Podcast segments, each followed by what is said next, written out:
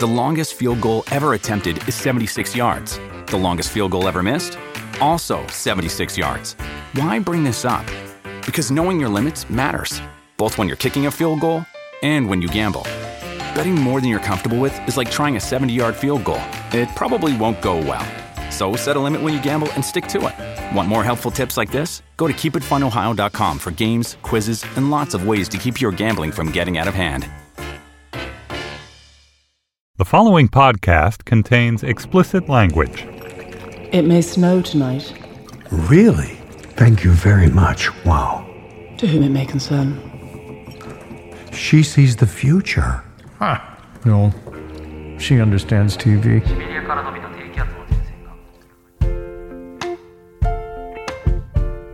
Hey y'all, this is Represent, and I'm Aisha Harris. We're popping in from our hiatus because a new movie recently came out that is causing a little bit of debate about its cultural representation. And that movie would be Wes Anderson's Isle of Dogs.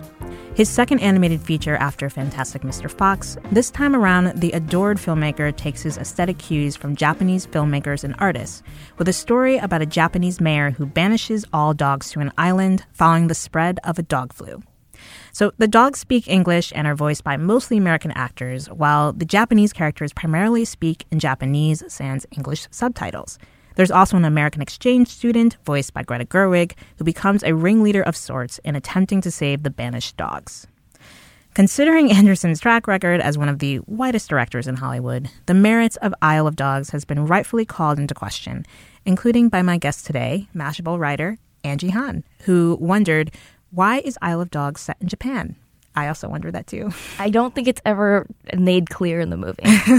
Welcome, Angie. It's great to have you on. Thank you. I'm glad to be here. Yeah. So I actually saw this sitting next to you at a screening, press screening. I met you last year um, at while we were doing a panel at. I was going to say South, no, at Comic Con. Yep. a very lovely panel about women film critics uh, that was put together by our friend Alicia Malone. Um, but so we ran into each other at the screening and we sat next to each other and we chatted a little bit afterwards about it. And a lot of what you mentioned was actually in this piece that you wrote for Mashable. But can you talk a little bit more about like what your relationship is to Wes Anderson, you know, even before going into this, and then elaborate a bit more on this idea that this movie didn't really need to be set in Japan? Um, well, I mean, going into this movie, like I like Wes Anderson, not as much as some of our other colleagues. Like I know some people are just over the moon. He's like one of their favorite filmmakers. I wouldn't count myself among that list, but like you know, I like the Royal Tenenbaums. Like I thought Grand Budapest was really charming, whatever. So it's you know, I I like Wes Anderson. That said, as soon as I saw the trailers for this, I was like. Uh, okay, I don't know. I don't know where this is going. I mean, I didn't want to judge it because before I'd seen it. So at the time, I was like, all right, we'll just put a pin in this and wait and see where it goes. Mm-hmm. And then when I went to go see the movie, I was like, you know, like it's it's not like wildly like maliciously offensive or anything. Like I didn't feel like Wes Anderson was like I'm I'm going to set out to like mock Japanese people or anything. But I do think there's a sort of thoughtlessness to the way that he uses Japanese culture that didn't quite sit right with me. I mean, there was still a lot of things about the movie that I really liked. Like the dogs are really cute and like, you know, the animation is fantastic, like the voice work is excellent, but the way it uses Japanese culture just made me a little bit uncomfortable. Yeah, uh, you you say at one point in the piece that while watching it, it's hard not to think that the US is maybe the last country on earth that should be preaching about how awful it would be if the Japanese carted off an unfairly maligned American coded population to an internment camp. Now, I didn't really consider this while watching the movie, but when you say when you put it that way, it makes me realize, wow, this this could be read in a way as some sort of allegory for unintentionally, I think, uh, for well, maybe I don't know. I don't want to put words or thoughts into his mouth, but um, it does seem like it could be in ways uncomfortably bringing up these images of the Japanese internment camps in America. Yeah, and I think that that's just kind of a thing that's throughout the film. He kind of brings in imagery and uses Japanese culture and like uses you know Japanese language in ways where I don't think that he's really considering the context of like the historical or cultural context of these things that he's using. Like for example, um, the fact that he has all the, Amer- the dogs speaking English, American English mostly, and then the humans speaking Japanese. Like, I think that that creates a distance fr- uh, between the audience and the human characters in a way that is kind of intentional in that he does want you to sympathize with dogs, but he but it it also seems I don't think he necessarily intended for us to like see these Asian people as like strange and foreign and mysterious in a and and like I don't think he considered how that fits into a long history that Hollywood has of not treating Asian characters as being quite as human or as relatable as uh, white people. Right. It, it's it's interesting because the way I think Anderson may see it, or the way I can see him seeing his decision to make it so that the Japanese characters are all speaking in their native tongue and without subtitles, although there is occasionally an offhand like interpret- interpretation, and that interpreter is voiced by Frances McDormand. Um, and so I can see him thinking, well, this is me letting them be what they are in this this world and not having to give them subtitles for an American audiences that's making it too easy for American audiences. Like it's like when you watch a show where there are Latino characters and they're speaking they mix in the Spanglish and the English and they don't translate the Spanish into English. I think maybe that could be something that he's you're making a face at me no, like no, no. I, I agree with you. Like I think I don't think that he was doing it out of malice. I think Right. that I mean throughout this movie you do get the sense that he does really admire the uh, you know sort of art that he the films that are being referenced. He seems to admire like the artistic styles that he's bringing into this. Like a lot of Kurosawa right, like it, filmmaker it yeah. does feel like he has some genuine affection for it. I just don't think that he's gone the next step and kind of thought about like okay but how do how does this culture that I'm borrowing like what kind of relationship does it have with the culture that I'm from and the culture that I am making this movie for um, and I think that's where it kind of falls apart. I don't necessarily have a great solution. Like, I'm not like, oh, you know, but if only he'd subtitled the Japanese characters, this would have been a perfect movie. Like, that's not where I'm at. Like, I don't necessarily have like a here's one magic thing you could have done to fix this and make it perfect. Um, but it just, but I just know that when I was watching it, there were like lots of little things that kind of added up like that and started to make me feel a little bit like, uh, okay. Well, one of the co-writers is actually Japanese, um, and I think they he may have been the one who wrote a lot of the Japanese dialogue. Um, so it'd be interesting to hear his takes on on all of this interpretation and like how much he was actually involved with with you know the final product that showed up. Um, but yeah, yeah, I mean, I guess it does become like a question of you know.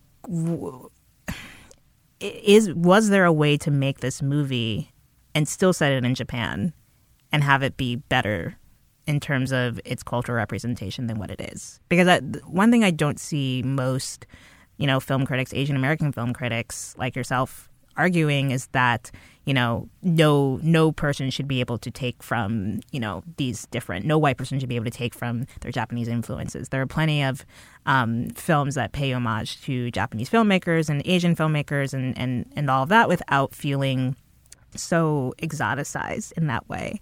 Um, but like then the question is like maybe Wes Anderson isn't capable of that. I wonder if he is. Because if we take a step back and look at some of the other films he's done, as I said, you know, in the opening, he is one of the whitest filmmakers in Hollywood. And by that I mean his worlds that he creates, he very rarely ever engages with non like with people of color or people who are not white. And when he does, it's always it's usually in a very uneasy way. Um, I haven't seen Darjeeling Lim- Limited, his 2007 film with Owen Wilson, uh, Adrien Brody, and Is it Jason Schwartzman? Jason Schwartzman. Yes, I haven't seen that movie since it came out, and in fact, it's actually I think the first Wes Anderson movie I ever saw, which is partially why I'm, I've never been that much of a fan of Wes Anderson.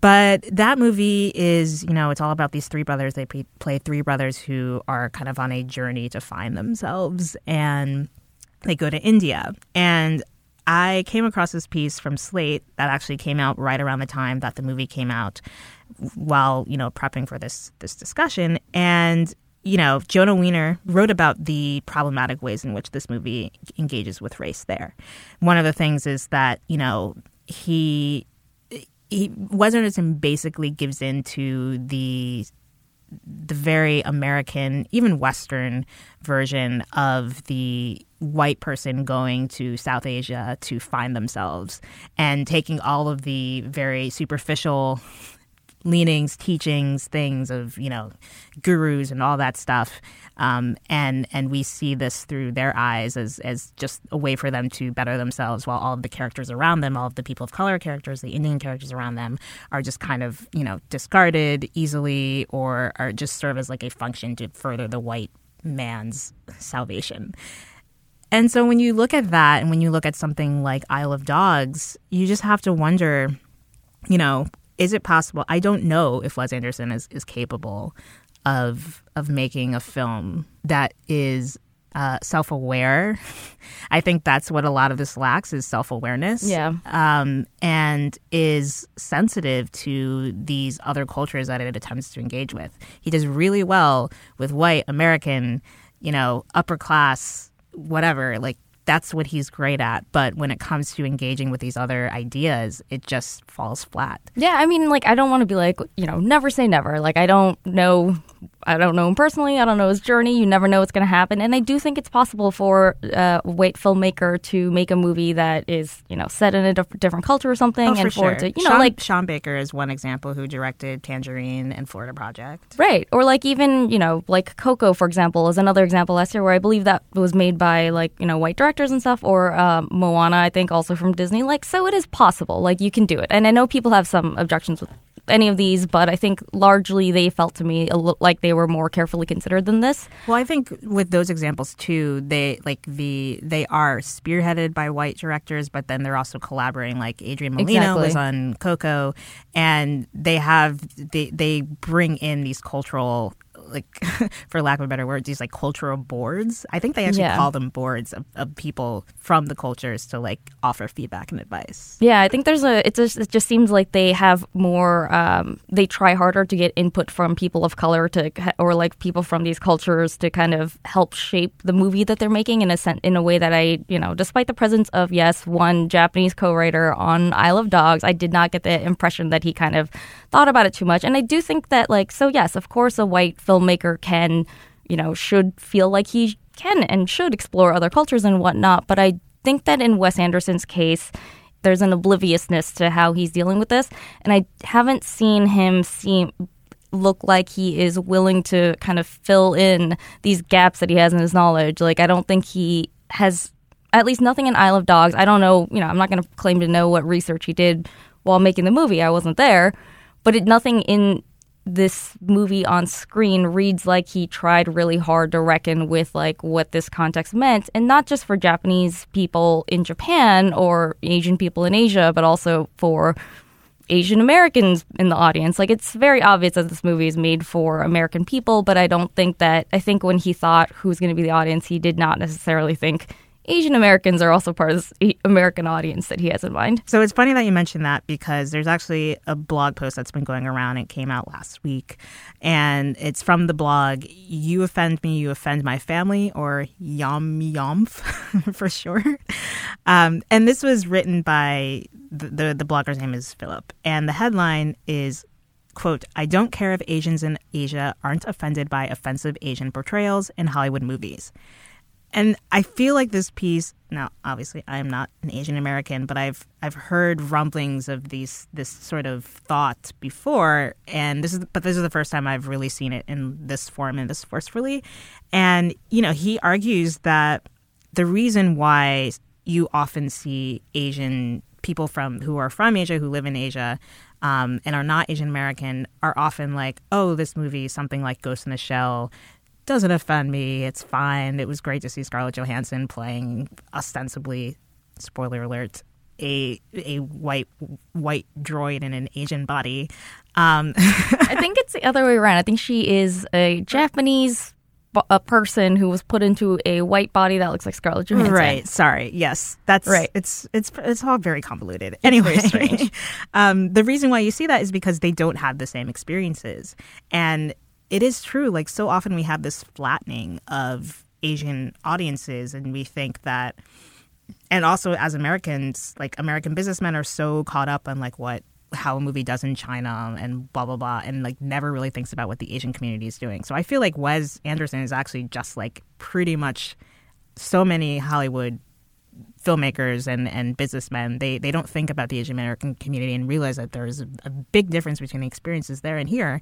And Phil, in this blog post, also, I'll, I'll read one part where he says, why? Because they grew up and live in countries where they are the majority, where all the people around them look like they do. Because their native movies and TV shows are full of people who not only look like them, but are portrayed in all their three dimensional glory as heroes, villains, lovers, fighters, etc. And that's very true. And I, I, I, don't know. I just thought it was important to, to point that out because it does seem unfortunate that there is that flattening. Yeah, it's something that seems to come up, I think, like anytime there's a, a kind of debate going on about whether a Hollywood movie is uh, offensive to Asian people or whatever, like there's always this kind of you will inevitably get someone being like, well, you know, Asian people in Asia didn't find it offensive, or like, you know, a trade will quote some moviegoer in Asia being like, I thought it was great, like whatever. Um, but like you said, there's a flattening of it where it seemed like, you know, there will be people being like, well, I don't know why you were offended by Isle of Dogs because like actual Asians weren't.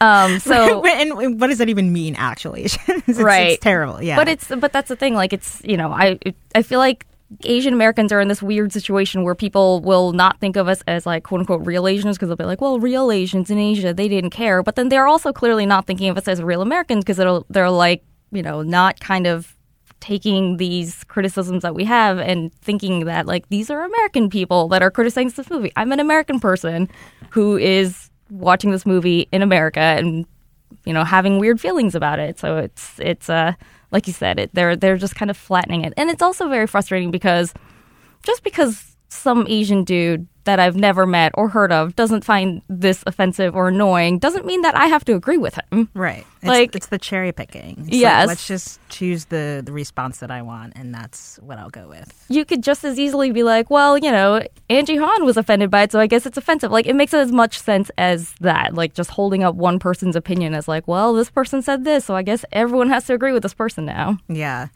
I, I want to wrap wrap up by just noting well, for one thing, I'm torn by this movie because I, I really, as a dog owner, and I love my dog.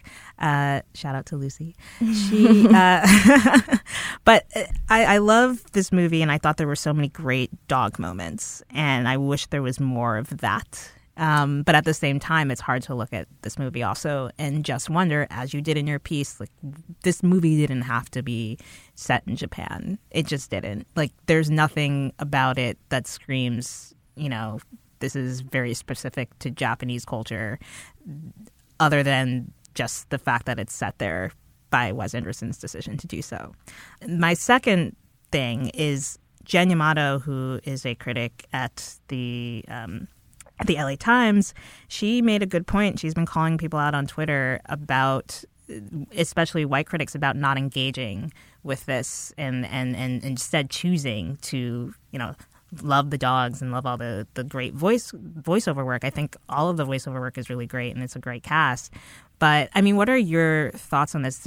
Are you do you feel as though you feel burdened in a way by having to write about this in this way while other white critics and non-asian critics are just kind of you know dancing around it or just not choosing to engage with it at all? I mean i wrote about it because i wanted to write about it and i felt like it was something worth talking about so i'm not mad that i wrote about it but at the same time i have found it kind of surprising and disappointing how little this conversation like it se- seems like it's a few asian american critics having this conversation and most people kind of just looking the other way. And I understand that not everyone feels like, you know, I, I feel like with some white critics I've talked to, they kind of are like, well, I just didn't feel like this was my expertise. This, I didn't feel like maybe this was my lane or whatever.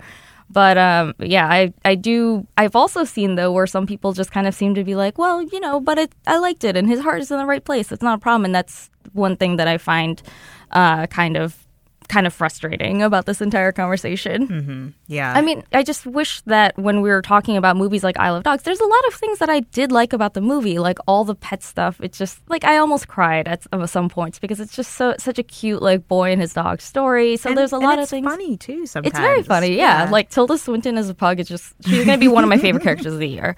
Um, but at the same time, there were things that I found problematic and uncomfortable, and uh, you know that I didn't like about it And I feel like we need to be a little, we need to get to a place where we're comfortable admitting, yes, I like this thing. Also, it's problematic. Those things can coexist. I think that that's where maybe the conversation isn't happening. I feel like some people maybe feel a little defensive, like, look, I love this movie. I love Wes Anderson, and I don't want to think about how Wes Anderson might have kind of screwed this up a little bit.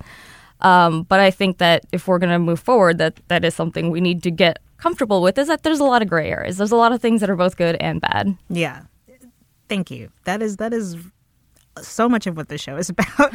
so like some of these things we really really like, but there's also parts of it that we don't. And I think that I, I honestly I get more excited by things that um, I have to wrestle with than I can just fully like obviously there are things that I love to fully love or fully loathe because that's fun to do too. Right. But I, I do like when we can you know have these conversations and really challenge ourselves to think about the things we're consuming. Yeah, I mean Wes Anderson might be kind of oblivious in Isle of Dogs, but that doesn't mean we have to be.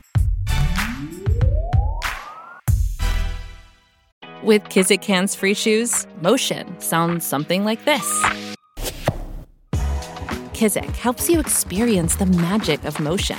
With over 200 patents and easy on, easy off technology, you'll never have to touch your shoes again. There are hundreds of styles and colors, plus a squish like nothing you've ever felt. For a limited time, get a free pair of socks with your first order at kizik.com/socks. So before we go, we wanted to return to one of our long-running segments, although we haven't done this segment in a long time, uh, which is our plus or delta. And since we haven't done this segment in a while, we should probably explain what this is, which is during a plus and delta segment, we discuss one thing that we feel was good or really exciting or just uh, we're, we're happy about that happened to representation, whereas a delta is something that we either find problematic or straight up or just side eyeing, whatever. Now, I think we can say that this whole discussion, we leaned a little bit more towards Delta. So that'll just be our Delta, and we'll just each choose a plus. And so, what is your plus for this week?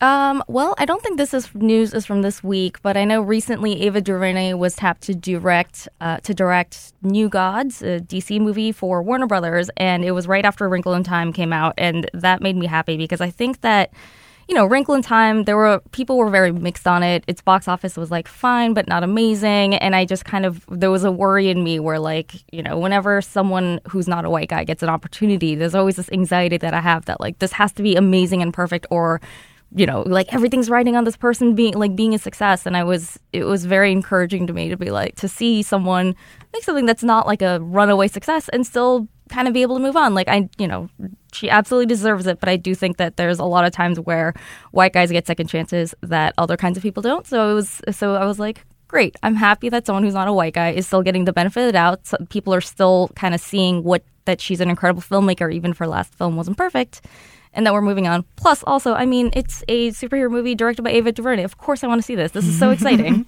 yeah, I know nothing about New Gods, though I've been told that even big comic book nerds don't really know about it. So it seems like it's a pretty obscure property, but I think that might be to her benefit and better because then she can really just do whatever she wants with it. Kind of like what happened with Guardians of the Galaxy, where most people, you know, this was not one of the better known comic book franchises or whatever. And then it turned out to be like a very decent, enjoyable movie that could be enjoyed because there weren't so many high expectations of it. Yeah, I do think that with, uh, you know, I think when you're adapting something really popular, it's a double edged sword because, like, on the one hand, people are already excited about it, but on the other hand, people have a lot of strong ideas about what they think Superman is supposed to be like yeah. or, you know, Captain America or whatever that they don't, I think, have with something that isn't as well known. So I think that that gives her a lot of space to make it her own. And yeah. I'm really excited to see what she does with it. Cool. Well, my plus is that finally, as of yesterday, we're recording this on Tuesday. As of yesterday, One Day at a Time was finally renewed for season three. I'm so excited. If you haven't been on social media or read a lot of, pe- there have been so many pieces of the over the last I don't know month or two, like save save one day at a time. It's on the chopping block. The uh, showrunner Gloria Calderon Kellett, who we actually had on last year to talk about the show, was you know on Twitter saying, "Y'all, please let Netflix know that you want to watch this and and and do this." And now it's finally renewed, and I'm so happy because I finally I was one of those slow slowpokes. I finally finished season two just earlier this over this past weekend, and I was I'm not going to spoil it, but I was like almost crying. It it really got me. There were moments of it just reminded me of things that are happening in my life now and it made me really emotional and the performances are great and it just touches on so many things that it, yes, it's a laugh track show, which you have to kind of get over that hump. And it's often very corny, but then it's also just often very different and talking about things we don't usually see. Um, one thing in particular is just there's a really intense argument between the lead character played by Justina Machado and her mother played by Rita Moreno, and they have this big fight about like the mother being like trying to interfere in her life. And I was just like, we don't usually I mean, we do see these things, but like to see this sort of relationship, I think, and the way it plays out is just really fascinating. So I'm so excited for that. Yeah, I'm, so I am. I, am also one of those people that was a little late, but I did start it before they um, renewed it. I'm in the middle, or I'm in the beginning of season two right now, and it's just.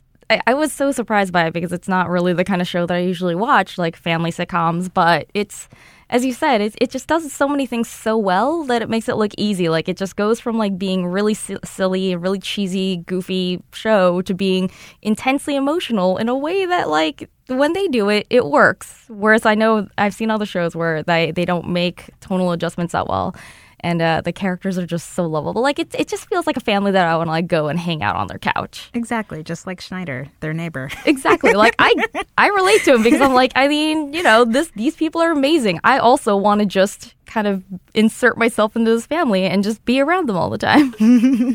well, if you haven't already checked out One Day at a Time, you definitely should. And we will also have a link to all the things we talked about on the show, including Angie's piece on Mashable. And where can people find your, your work? Well, on Mashable, obviously, but people can find my work on Mashable. Um, they can find me on Twitter at AJHAN. Awesome. Well, thank you so much, Angie. It was great having you on. It was a pleasure.